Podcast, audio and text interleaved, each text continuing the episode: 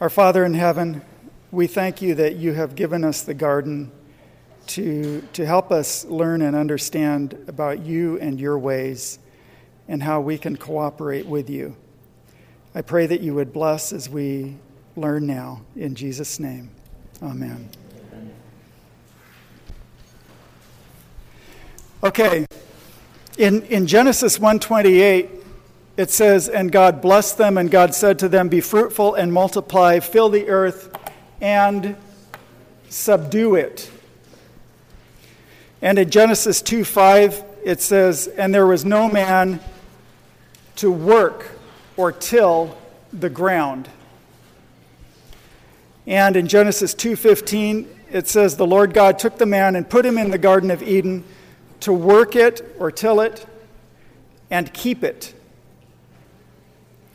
Okay, when I when I started farming um, I, I started spending a lot of time in my thoughts back in, in those first chapters of Genesis. And one thing that came to me was what's going on here? Subdue it, work it, or till it, and keep it. This is, this is a perfect home, right? This is before sin. What is going on? Why, why is there this command to subdue and to work and, and keep until when we're in a perfect environment? There's no sin. Have you ever thought of that? um, to me, it, it seems that, that, that, that that's telling me that there was something more that needed to be done, right? And um, what, what could that be? Uh, we were created in God's image. And just as God created, um, just as God in, in his sphere, remember we talked about God's sphere.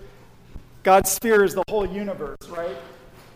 And we were created in his image to have dominion in our sphere, which is the earth. Yeah. So, um, but just as God in his sphere, when he was creating the earth, he created it out of chaos, right? So he wants us in our sphere to do the same thing.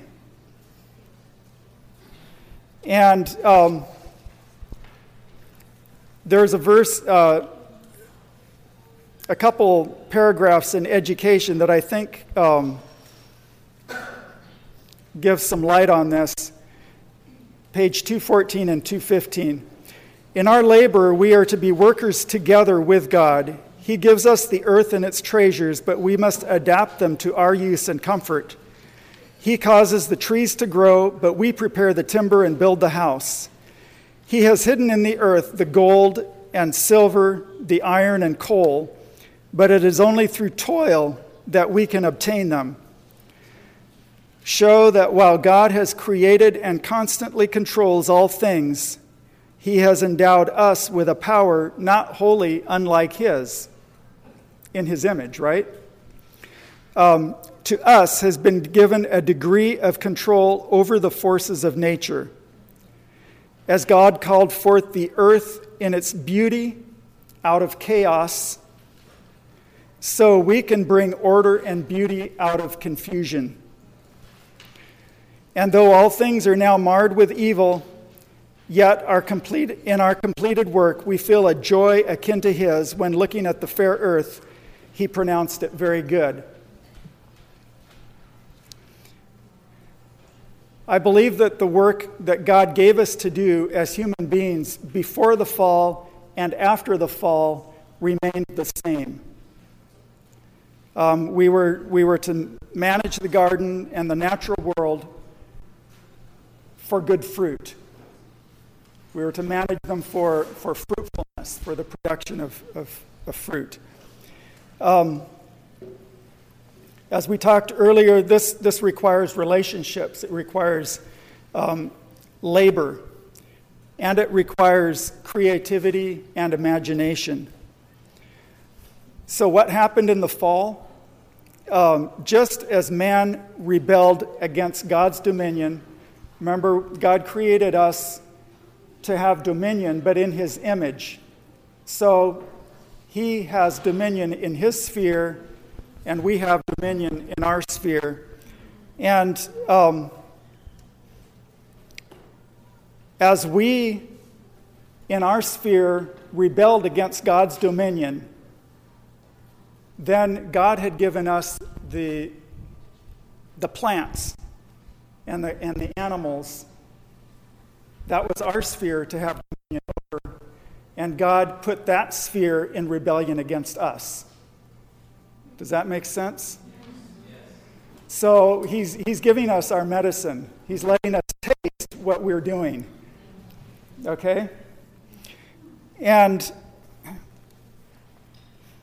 in Hebrews 12, it says, For the moment, all discipline seems painful rather than pleasant, but later it yields the peaceful fruit of righteousness.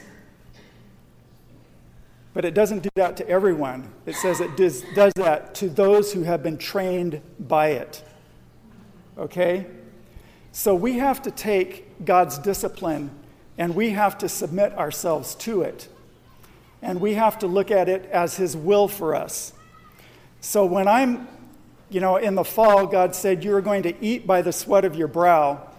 When I'm out there hoeing a, a, a row 340 feet long, dripping sweat, I'm happy because I know that I'm in God's will right?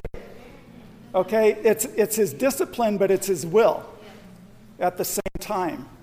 And he gave it to us because he wants us to learn something through it. Okay?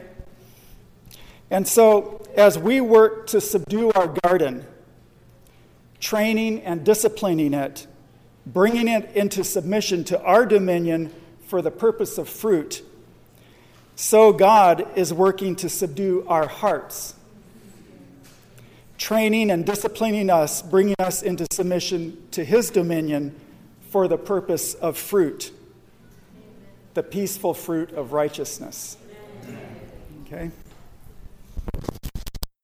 All right, let's see. To need to move this. Um, I'm wondering if we could, if you could move like right over here. I want to try and get out of the way of the screen here and still be able to hook up to the projector. And hopefully everyone can still see. Um,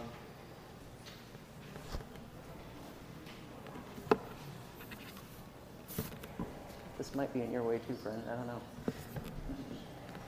Because I've got to get close enough to. Look in here. Let me see.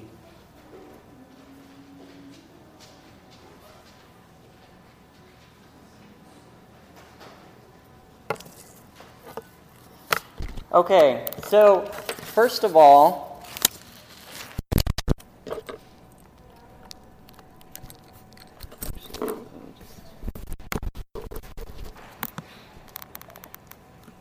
how many of you would like to see really quickly um, what the the broad fork look like that we mentioned out there? All right, let me show you really quickly um, what that looked like. Um,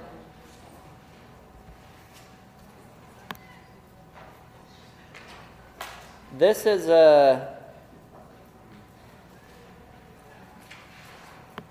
Okay, so what I'm going to show you here, this is a video from inside our our larger home gardening course. Um, mentioned earlier on our on our website, borntogrow.net. Um, don't know if you can see it uh, very well.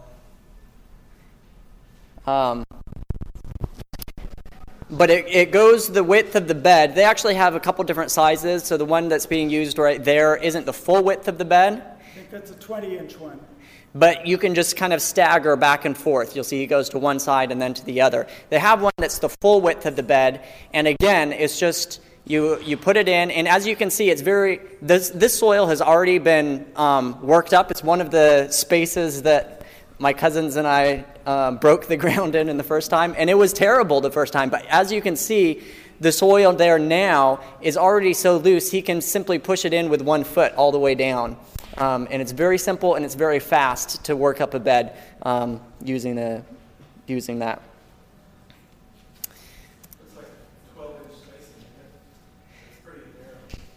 In the pathways, yes, that's 12 inch spacing in the pathways. Yes. All right, let's see. Um, let's open up our PowerPoint for this time. All right, so we're talking about cultivating and weed control. Um, if I'm if we're in your way too much, you're welcome to welcome to be okay. All right, so weed control. Number one, the first thing is uh, we have a saying called "Don't weed, cultivate." And so the automatic question is, what's the difference between weeding versus cultivating in the garden? Here's how Eliot Coleman puts it. Um, he says, Cultivation is the shallow stirring of the surface soil in order to cut off small weeds and prevent the appearance of new ones. Weeding takes place after the weeds are already established. So remember we were talking about how plants are their most at their most vulnerable stage when they're just sprouted. We call it the white thread stage, where if you just if you take that plant that has just sprouted the first two leaves and you pull it out, it's got this little white thread of a root coming down. And if you just barely, I want to say you can even before that because what happens is a plant germinates, the root goes out first, and then and then it sends up the shoots. And you can even cultivate when when you cannot see any green coming up above the ground. Um, but, but it's germinated. Mm-hmm. And we've, we've had experience doing that. Um, you don't even have to have faith to know that there are weeds in, in that soil. and, and we've done it where you, where you cultivate, you don't see anything there, but you cultivate, and all of a sudden you see all these little white, these little white. Yeah. Um, and if you come back in a week, um, it's very clear which area got cultivated and which didn't. So you're coming in, like we said, um, when you barely start seeing them come up, or you can even do it before you start seeing the weeds come up. And the, they're so vulnerable at that stage that even just this, the, the shallow movement of the soil around them, the disruptance of that soil um, around them, will knock them out. And um, you can kill a lot of your weeds uh, before you can even see them, practically. Um, so that is cultivation. Weeding is when you wait, um, and you can't see the picture because it's too bright in here, um, but that's, a, that's one of our, uh, our beds that has a ton of weeds in it because it gets away from us too. We're, we're human just like you, so we don't always have a perfect garden. But um, weeding is when the weeds actually grow and root. And so you practically have to come in and pull them out by hand. Sometimes you have to, I mean, there was one time that same summer that I was doing it with my cousins and my sister where we let one of the hoop houses get so bad that we had to come in with a spading fork and pull out just huge clumps of grass. Well, I, I just wanted to clarify on the on getting the weeds at the white thread stage. You can know that if you have worked the ground fresh and then it's received water, okay, it's rained or, or you, you watered it, um, you can know that probably in, in two to two and a half weeks, you're going to have weeds. And so you can, if you come in um, about 14 days after, after it was watered, um, whether you can see anything or not, you can be fairly sure you're getting those, the, those seeds at the white thread stage. So before they even become a problem, and um, and if you wait until the garden starts to look weedy, then you've waited too long. And this is kind of the trick when it comes to cultivating because it's very natural to look out at a beautiful garden and think, oh, there's nothing that I need to do. But that's the exact time that you actually need to be doing something and going in there and just, it's really easy and really simple. We'll show you some tools just to stir the, the top quarter inch or half inch of the soil. Just stir it um, with, a, with a tool. It, it's very fast and within just minutes a week, if you're consistent with it, you can stay on top of the weeds very easily. You know, the Bible did say that, that we would eat by the sweat of our brow, but it doesn't hurt to try to reduce that sweat, and you will reduce it significantly if you do this rather than waiting for weeds. Yes. If you've already still need to go in and take those weeds out somehow. So we'll show you some tools that you can use for taking them out, even when they're larger. Um, and like like my cousins and my sister and I had to do, we actually had to go with one of those spading forks that we use to loosen the ground out there and pull weeds out because they were so large. So it gets more labor intensive the longer you wait. It does. Um, Just keep in mind that as we're talking about weeds here, we've talked about how our hearts are, are compared to soil and, and what are weeds. I mean, seeds in the Bible are, are thoughts or ideas. Remember, the sower sowed seeds, it was the Word of God. But then there was also an enemy who came and sowed tares. And so seeds are, are, are thoughts or ideas. And um, they are getting sown in our minds all the time. And you know, we, we need to, if we, if you can deal with them at the white thread stage, it's so much easier than waiting for them to become well established. Yeah. So dealing with them right after they germinate, germinate is more economical, efficient, and takes less effort. There is another way that, well, actually, it's using the same principle, but there's a method called the stale seed bed that can give your plants a huge head start, especially if you're direct seeding into your garden bed. Like, say you want to plant carrots into your garden bed. Carrots are slow to germinate, and often weeds will come up before your carrots even do and get ahead of your carrots. So how can you get your garden bed ready so that your carrots will have a chance? Um, so you can use what we call a stale seed bed method. What you do is you prepare your garden bed one week or more ahead of time. I mean, ideally, if you have the time and you you have the forethought ahead, you could prepare it two weeks ahead. Um, but prepare your garden bed one week or more ahead of time, like we did outside, and then water it to encourage the weeds to germinate. So don't plant into it yet, but water it, and then let it sit there for a couple days, and then come back and use a very very shallow cultivation just before planting your crop. Cultivate the top of it kill off that first sprouting of weeds that was that was just going to come up just before planting your carrots. You can actually, if you if if you for instance had the forethought and you prepared your bed two weeks ahead, you could do this two times over. You could water it, wait a couple days, cultivate, water again, wait a couple days, cultivate, and then plant your carrots. We we did this one time with um, some of our. I think we were actually planting turnips or radishes or something like that. And our, our radishes, our turnips were as large as a transplant before weeds started to, to come up in that bed.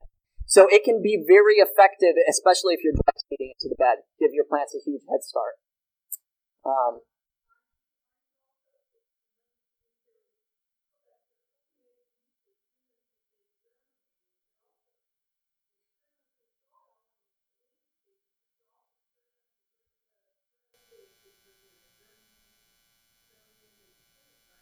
Yeah, so the key is that you want to do it, um, you want to do it very shallowly, and you want to, uh, you wouldn't, you wouldn't cultivate like as soon as you plant your carrot seeds. You're not going, you're not going to cultivate until those carrots come up, so that you know where they are. So you're not taking out your own crop when you're cultivating.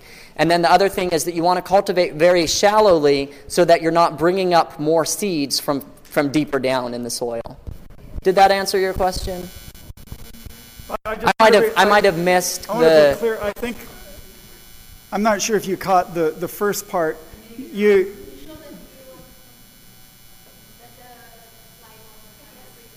yes. you, the stale seed method is, is that you, you prepare your ground, but you do not plant your seeds. You water the ground and you encourage the weeds to grow, and then you cultivate them, and then after that, you plant. No, the before, even before the sales, I was saying if you're cultivating, when you're, when your plant is still at the white red, you know, how do you know you're not stirring up those, those seeds? Oh, stirring up. Well, Are you talking about stirring up more weed seeds? or the, or the actual crops that you were trying to grow.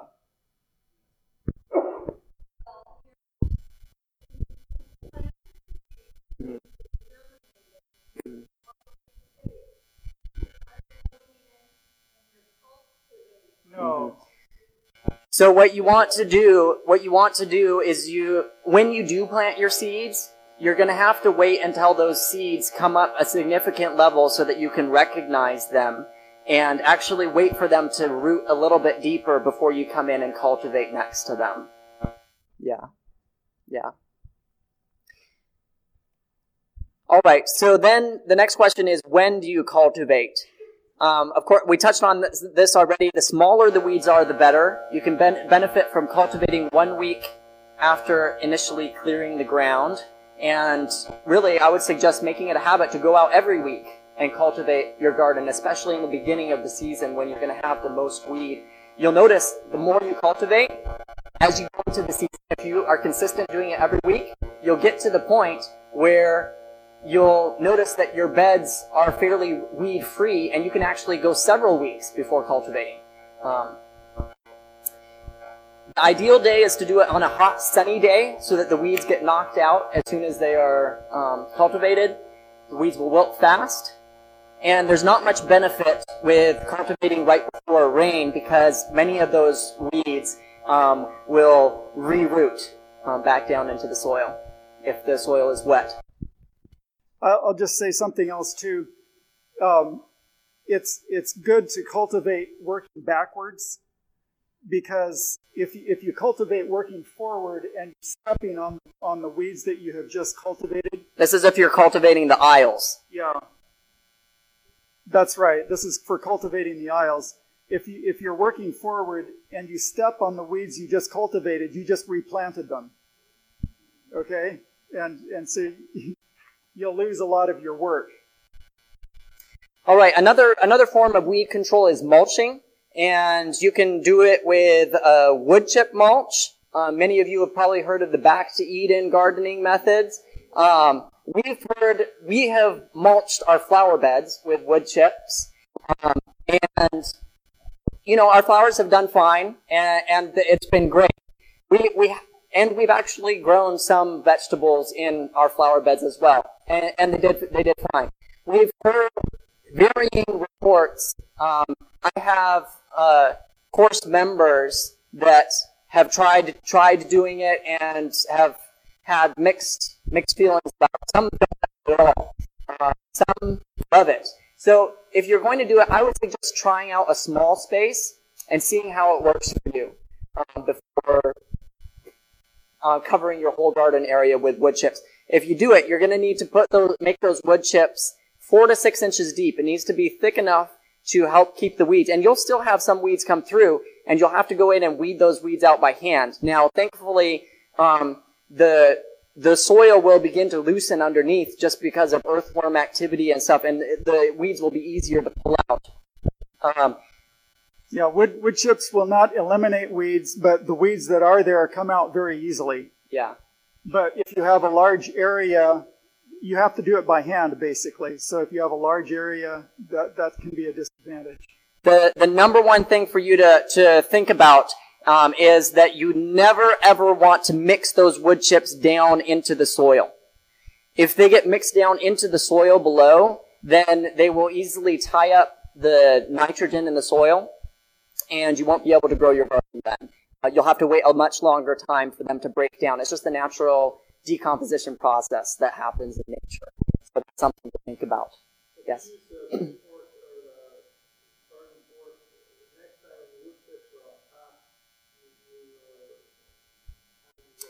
So if you're using wood chips, then you would not prepare the beds like we did out here. And you wouldn't use, you wouldn't go and loosen it up each time. Basically what you're relying on is the natural process of um, the life in the soil, primarily earthworms coming in and loosening the soil for you. And they will do that. The soil will loosen um, through, uh, through earthworms and other, um, what would you call them? Other life forms in the soil that that will loosen the soil for you.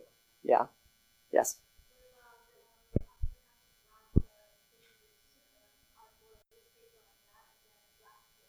Yes. That, that can that can work well as well.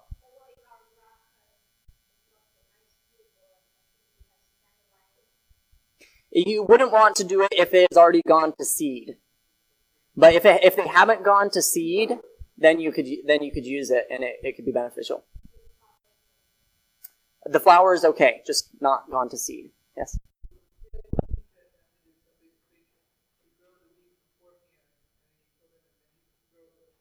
Exactly. We have. Mm-hmm. Yeah. Yeah. And it gives your it gives your plants a huge head start. I would never recommend growing carrots or radishes or anything direct seeding without doing that. Yeah. Another another way you can mulch is using a straw or hay mulch. Um, what you want to do is get rid of any existing weeds that are there before mulching, and then spread spread a layer of weed-free straw. Um, you know, you, you want to make sure that your straw is weed-free as, as, as possible. Otherwise, you're going to have a lot of weeds coming and sprouting as well. Um, and then again, you want it four to six inches deep around your plants. If it's not that thick, then it won't actually have as much effect on the weeds that are coming up from below, and it won't actually be shading them out. so try to till and work the soil in a way that will not continue to bring up weed seeds from the soil's seed bank, like we were talking about outside. So just be careful as you're working the soil not to, to turn it and to flip it and bring new seeds up. And the other cardinal rule is never let weeds go to seed. There's a saying that one year seeding is seven years weeding. One year seeding is seven years weeding. We have a plant. It's called a, um, what is it called? The, yeah, amaranth, but the one that's related to it. Pigweed. The pigweed. We have a pigweed plant, or maybe the amaranth is the same, but one plant can have like 30,000 seeds on the one plant.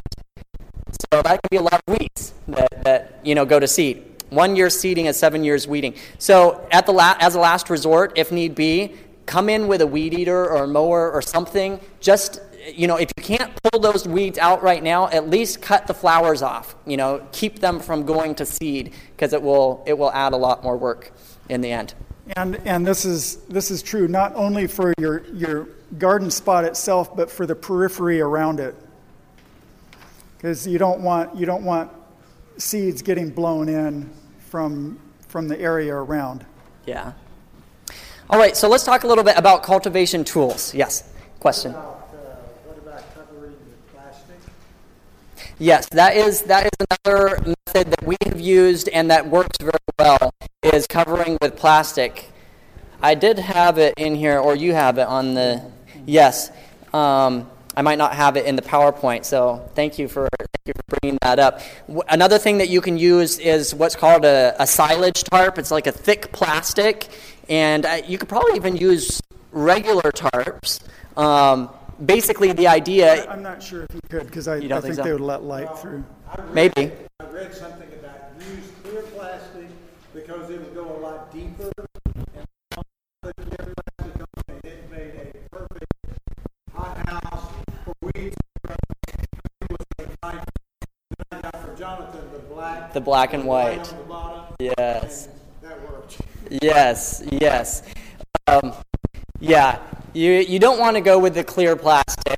You can either make a- weed house like that, or you can heat the soil up so hot that it will kill off the life in the soil as well. So there's two two-edged sword on that one. That is a that is a technique that, that farmers use sometimes in certain situations. It's called um, Solarization. solarization. Yeah. Yeah. And so you're you're you're killing the fungi, all the life in the soil. You know, if you have disease issues in your soil, sometimes that's a useful thing to do. And they do usually use clear plastic for, for solarization. And and so I think some people get confused between the two different things because there, there is some crossover, but they're not the same. Yeah. Yeah. So the idea with that is that you take this thick plastic um, that's black or white, or I can sh- share with you. My cousin sells it actually. Um, has black on one side, white on the other. You put it out over your garden space, and you let it sit there for about a month. Um, yeah, I mean you can let it sit there for longer than that, but it just uh, the weeds underneath will sprout, and then because they don't have any light, they'll die. And when you pull the, the tarp off, um, the tarp actually encourages your earthworms and other things because it acts like a mulch. And then when you pull the ta- tarp off, um, you'll have a beautiful bed that's weed free. That's an excellent, excellent way So to just w- one, one thing to think about, if you're wanting to, to take that tarp off and then plant, you need to make sure that, that your bed was prepared for planting before you put the tarp on. Okay? Otherwise, you're going to be, when, when you prepare your bed for planting, you're going to be pulling up new weeds, new weeds, to the top, and you, you just lost all your, your effort. Yeah. All right. Yes.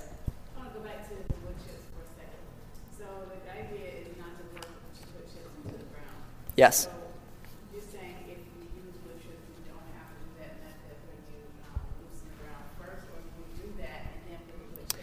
I would loosen the ground first, first, and then put the wood chips on top. You can just put the wood chips down, and over time the ground will loosen through um, through the natural processes of earthworms coming in and loosening it, and and it makes a very nice environment for them to to thrive.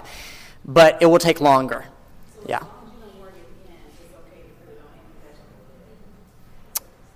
As long as you don't work it into the soil. Correct. Yes.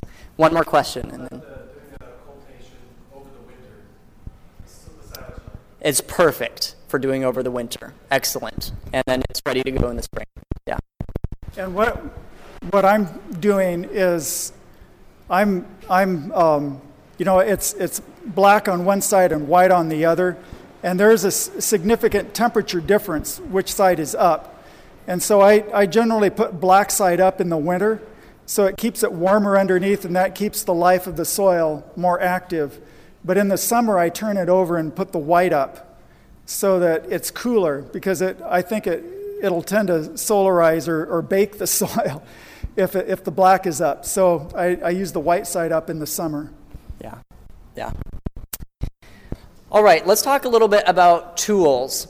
Um, I wish you all, I wish you could see the picture, but this is a picture of a regular chopping hoe. It's the regular garden hoe that comes to mind when you think of a hoe in the garden.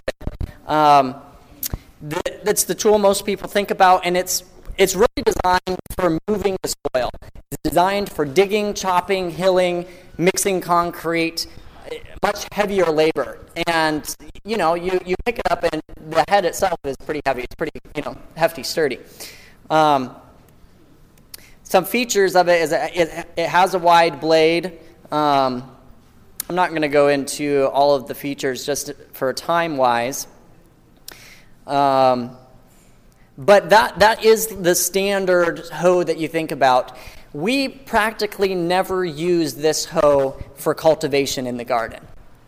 Uh, we use it for mixing up our soil mixes when we're, we're starting our transplants or something like that. You know, it's, it's great. We use it for hoeing our potatoes, uh, hilling our potatoes, I should say. It's used for moving dirt, not for the fine art of cultivation. Um, what, one of our favorite tools that we use for cultivating is called a collinear hoe. Um, it's also known as a cultivating hoe, and it's a lightweight, precise tool designed for shallow cultivation. It's kind of hard to see in the picture here, but this is, this is the shaft coming up. That's easy to see. But the blade of this cultivating tool is about that wide going across. So it's very thin, and that's about how wide it is in real life. It's that wide, and it's very thin, and it's very lightweight. I'll show you a video in a minute of, um, of us using it so you can have a visual of how, how we use it. And hopefully, I mean, hopefully it shows up on the screen. So this, this is the perfect tool for, for getting things at the white thread stage. Your, your soil is loose, and, and you can just run it around um, through the, the very surface layer of, of your soil um, without breaking a sweat. Yeah. You, it's, it's a very, very nice and very fun tool to use. you use it practically like you would, you hold it and you use it like you would sweep your house, like you're sweeping your house. And it feels, it feels similar. Um, you're just basically sweeping the top little quarter inch of the soil. Yes. It's a little bit like the stirrup hoe. In fact, the stirrup hoe is the next one um, on our list here. Um, here's a picture of the stirrup hoe, and it's used to do the same thing. Just stir the top top of the soil. Um, a stirrup hoe is called a stirrup hoe because it looks like a stirrup. Um, it comes down in like a U shape, and it kind of oscillates on the end. If you, if any of you all have seen them or used them before, uh, the blade is very thin again, and it's most effective to use this tool when your crop is small or has only vertical leaves, so that those vertical supports don't damage the crop leaves. Because if you come in later, like if your kale is larger and you come in with a stirrup hoe, because it has that stirrup shape, the side edges of it can come and and, and hit your leaves and knock your leaves off your plants. You have to be a little bit careful. It's best to use when your plants are small. So the, the collinear hoe, because it's just a narrow shaft with a blade coming out like this, is, is easier to work under the leaves of things. So Yeah. it's easier to use that one under your plants. Yeah. And you can get stirrup hoes in different sizes. You can get, you know, um, seven inch ones, five inch ones, and even larger ones. Yeah, I just want to, one other thing about comparing these two hoes. The, the collinear hoe, the, the soil needs to be loose.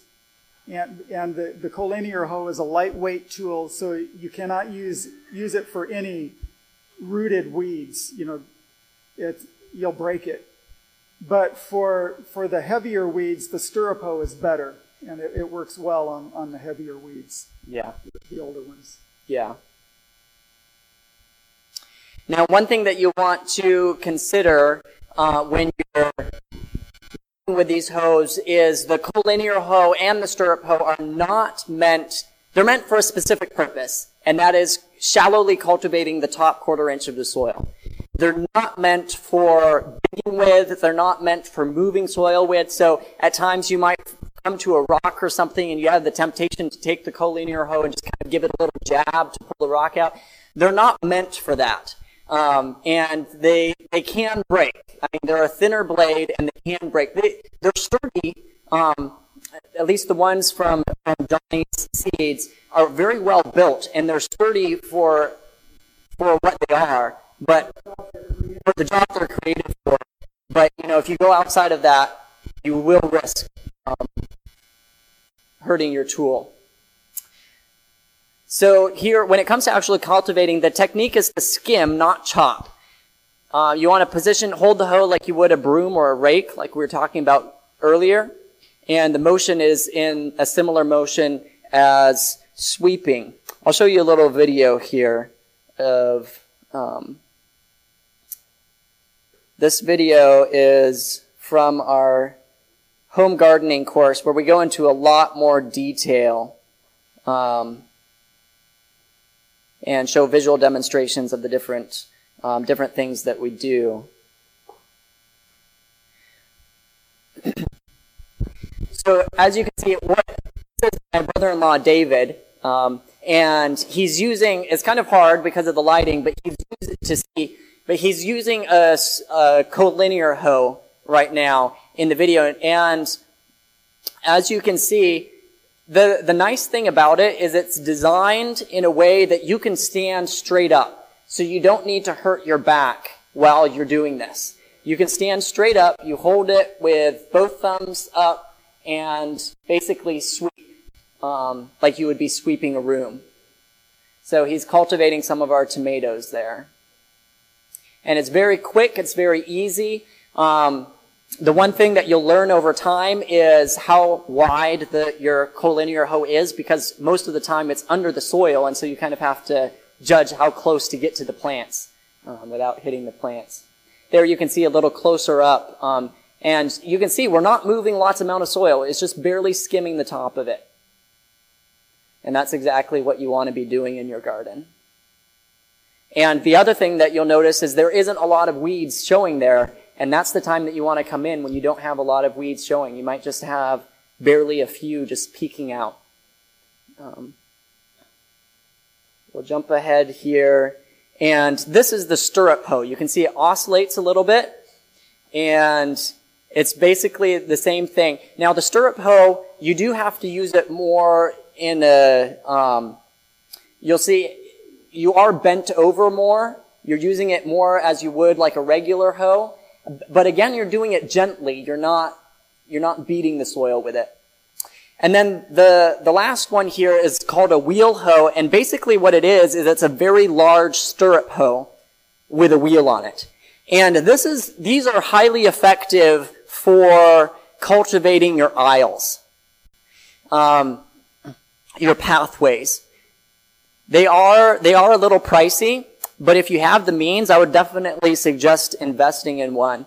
They're also very effective with working with larger weeds. So you were talking about earlier, how do you get larger weeds out? Um, these tools, even the stirrup hose, um, are, can be effective with uh, with larger weeds, and basically they just chop them off down at the root level.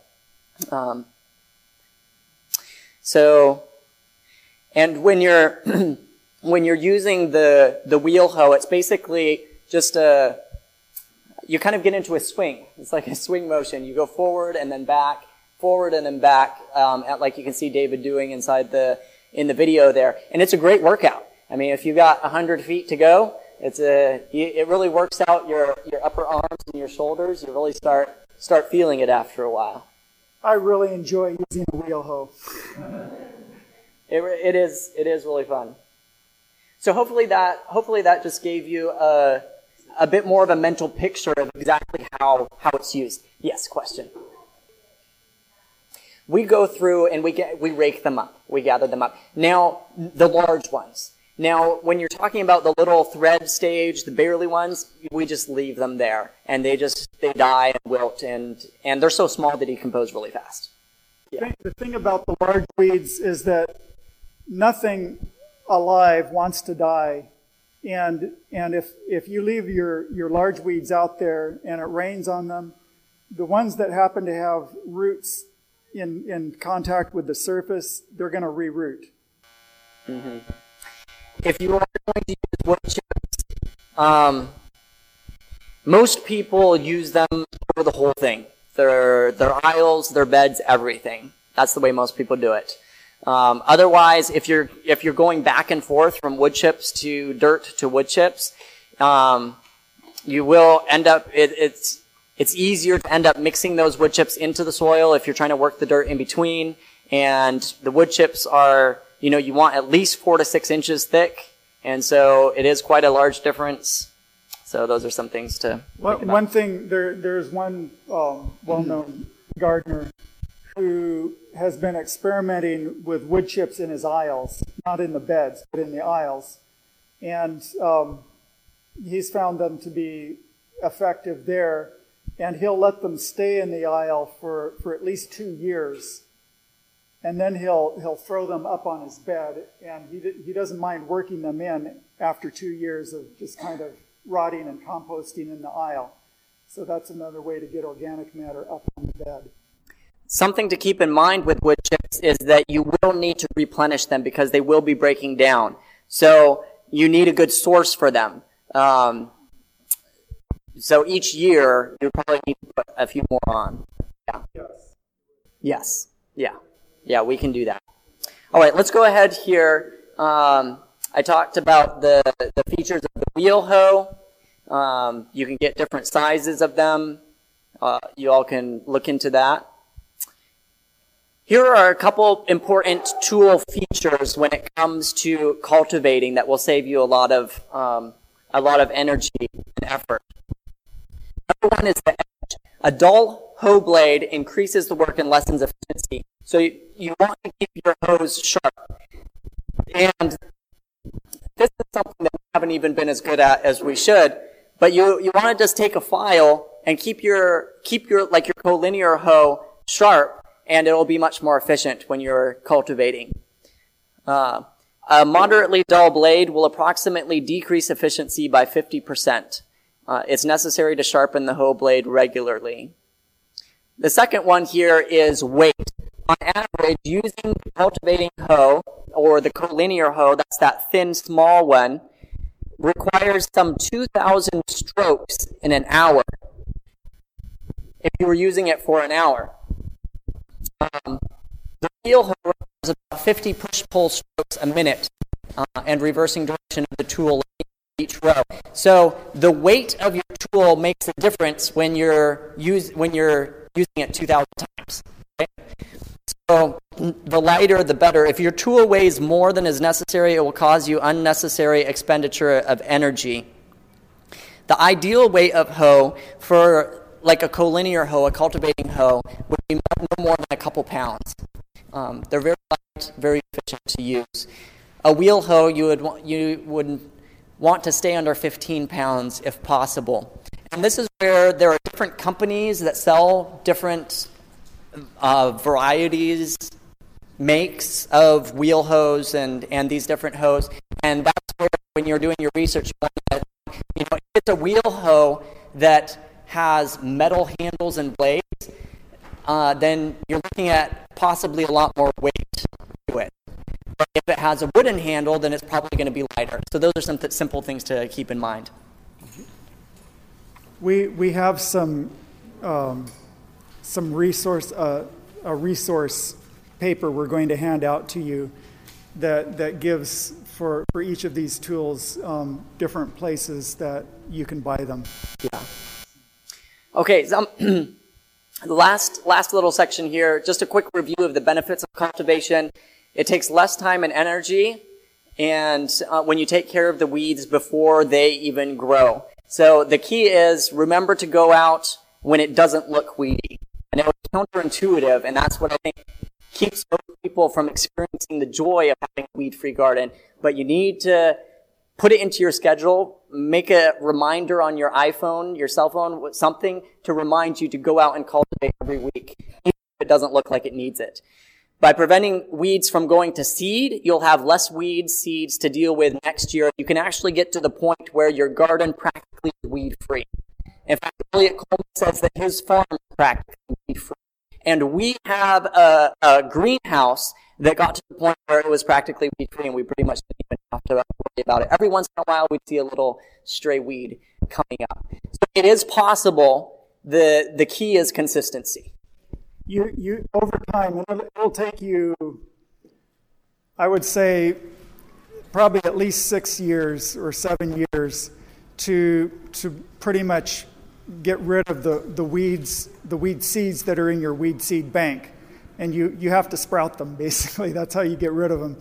But if, if you are consistent for, for that period of time in not allowing any weeds to go to seed, um, that's when you'll start to reap the benefits. And just as an encouragement, you'll see a huge difference even in the first year. So it's not like you've got seven years of intense weeding and then all of a sudden your garden is going to be weed free. You'll see a huge difference in the first year. It will be a lot less work the second year, and it will continue to drop. Then after that, the, the only weeds you'll need to contend with are those that get blown in or carried in. Yeah. Yeah. Yes. Pardon? Yes. Oh, yes. yes.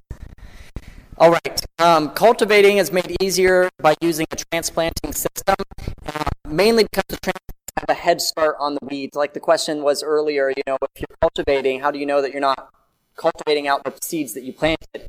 Um, transplanting gives you a huge head start on them, and it's very defined where to, where to cultivate. Um, I would, you know, some people were wondering about keeping things evenly spaced and straight. This is one place where it comes in, um, it makes it cultivating a lot easier if your plants are in a straight row. Yeah. If they're kind of zigzaggy, then you, it takes more effort to, and mental effort as well as the physical effort to, you know, figure out ways to get around them. Yeah. So those are some of the benefits of cultivation, the tools that we use that will save you a lot of energy and effort uh, if you're consistent with them. And you can keep your garden weed free literally in just minutes, like five minutes a week, depending on how big your garden is. It can go very fast, and you'll get more and more efficient at it as you go. Um, I'm just going to pull up the slide for the stale seed bed method. Um, and we'll go over it real quick. Um, the stale seed bed method is you want to prepare your garden bed at least a week in advance. You can prepare even more than that. But you prepare the garden bed, then you water it. Don't plant anything. Don't plant what you want to plant. Basically, what you're doing is you're trying to grow the weeds. Then after, wait a couple days until maybe you even see a couple weeds coming up, and then go in and cultivate the top of the soil like we just showed um, with the tools. And then you can plant your seeds after cultivating. Um, you can even do that a couple times. You could cultivate and then water and then wait for them to grow again and then cultivate. Um, you can do it however many times you want. And the more times you do it, the less weeds that will be there when you plant your carrots. Or you can use newly cut wood chips um, on your um, sorry on your on your beds. Um, the main thing is you don't want to mix them into the soil. We, we did that when we first started. We put them on our flower beds and we put them on in the spring, and we did not see really any difference in, in our flowers that year. The, the, the main difference that the main benefit we had and the main difference we saw was that we didn't need to water them because the, the wood chips conserve moisture. But the next year, these were perennials, and the next year, like um, uh, gladiolas and uh, a, a number of different perennial flowers. Anyways, the, the next year they were much bigger than they had been before. And what I think happens is that the, you know, we talked about how on, in nature, like on the forest floor, you have organic matter, you know, dead, dead material on the surface. And as you work your way down, it's decomposing more and more. And so those fresh wood chips have to, they need about a year to establish that, that pattern. And then you'll, you'll want to keep adding new wood chips on top and letting the, the ones underneath decompose as they're doing. This media was brought to you by Audioverse, a website dedicated to spreading God's Word through free sermon audio and much more. If you would like to know more about Audioverse, or if you would like to listen to more sermons, please visit www.audioverse.org.